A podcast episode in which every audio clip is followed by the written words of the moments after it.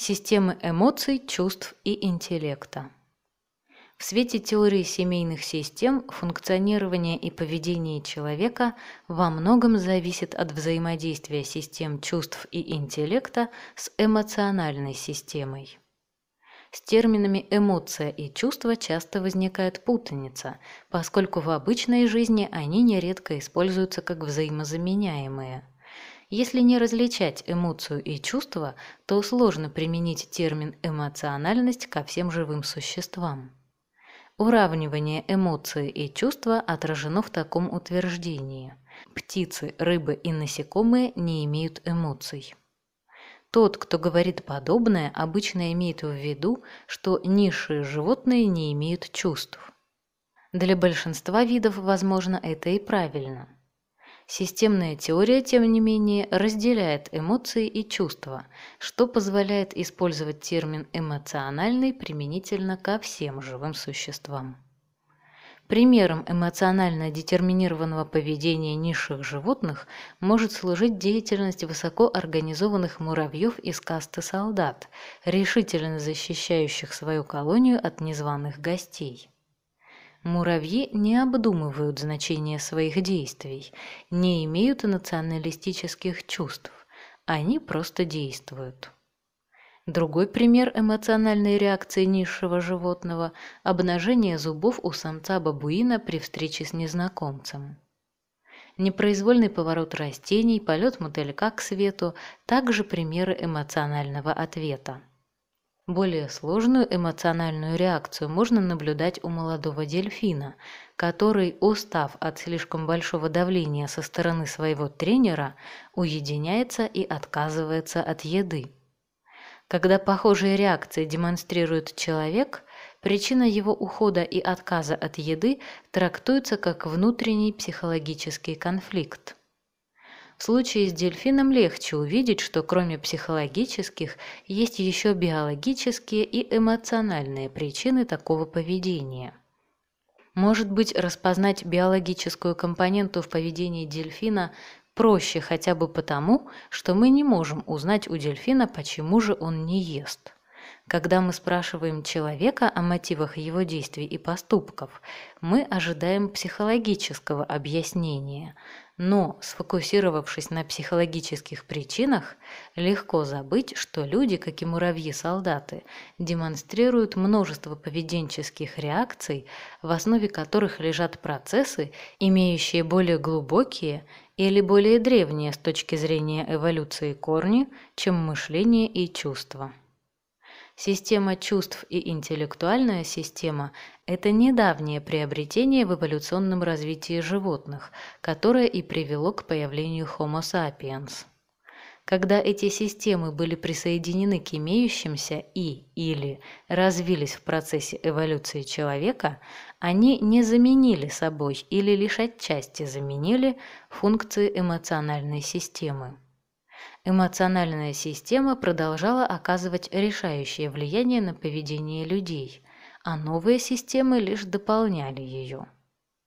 Система чувств, несомненно, очень сильно влияет на человеческое поведение. Фактически чувства оказывают на просоциальное поведение большее влияние, чем мышление. Люди познают свои чувства на собственном опыте. Эмоции, в отличие от чувств, не ощущаются – Влияние эмоций проявляется в том, что делают или не делают в заданной ситуации люди и другие организмы. Чувства проявляют себя как интеллектуальное или когнитивное осознание наиболее поверхностных моментов эмоциональной системы. Люди чувствуют вину, стыд, неодобрение, злость, возбуждение, ревность, экстаз, симпатию, отвержение и так далее. Многие животные действуют так, как будто они испытывают похожие чувства, но имеется лишь очень немного свидетельств того, что некоторые из них на это способны. Они просто реагируют эмоционально.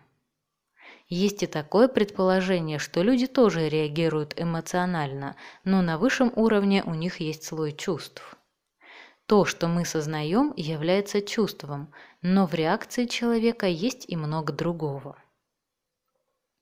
Интеллектуальная система относится к той части нервной системы, которая является совсем недавним достижением эволюции и относится к думающему мозгу.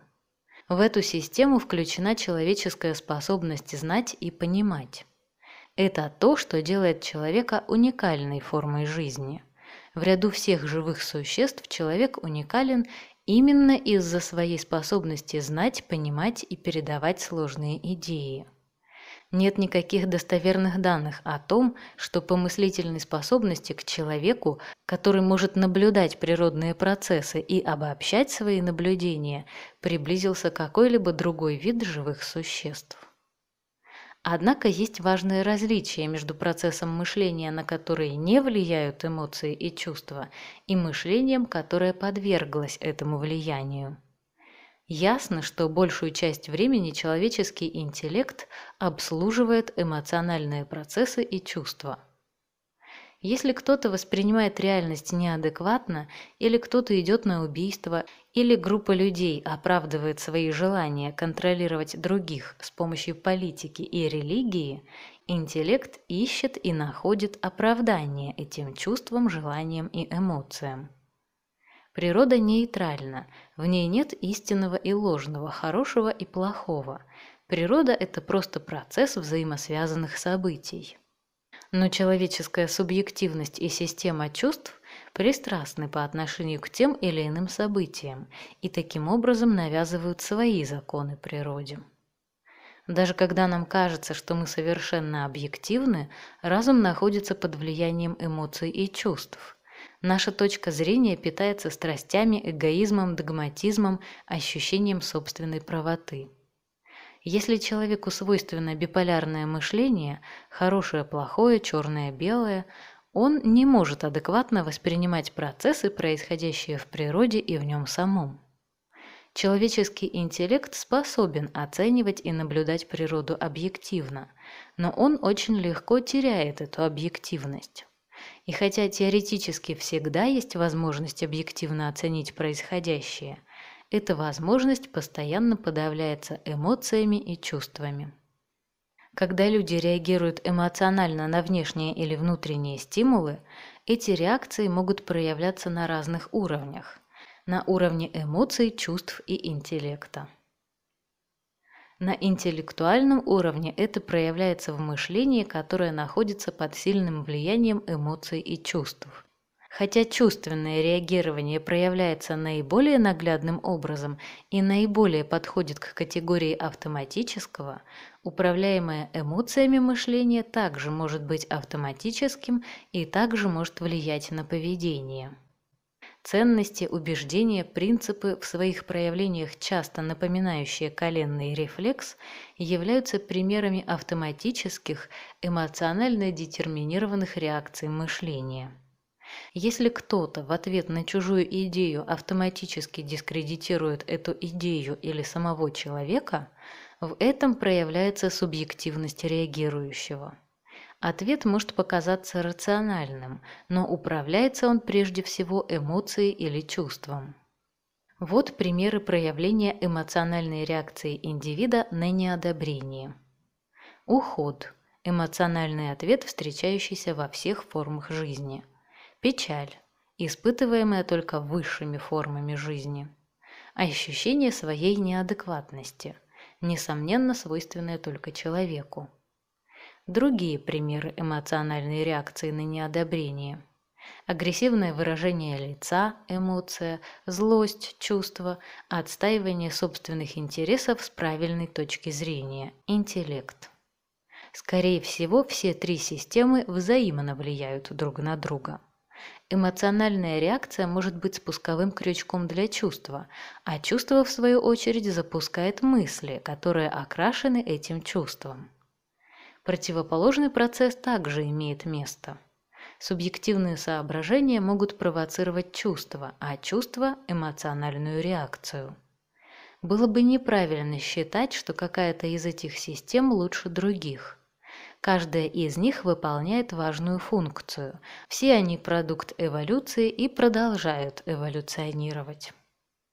Пока Боуэн развивал концепцию трех систем, построенную главным образом на клинических наблюдениях, исследователь мозга Пол Маклин создал очень похожую модель на базе нейроанатомических и нейропсихологических исследований. Суть концепции Маклина – представление о триедином мозге. Обсуждение роли мозга в мышлении, эмоциях и чувствах совершенно не означает, что мозг является органом эмоциональной системы. Предполагается, что эмоциональная система человека и человекообразных включает процессы, которые относятся ко всему организму, а не только к центральной нервной системе. То, что происходит в человеческом мозге, может отражать процессы, происходящие в теле – даже на клеточном уровне. А то, что происходит в человеческом теле, может отражать процессы, происходящие в мозге.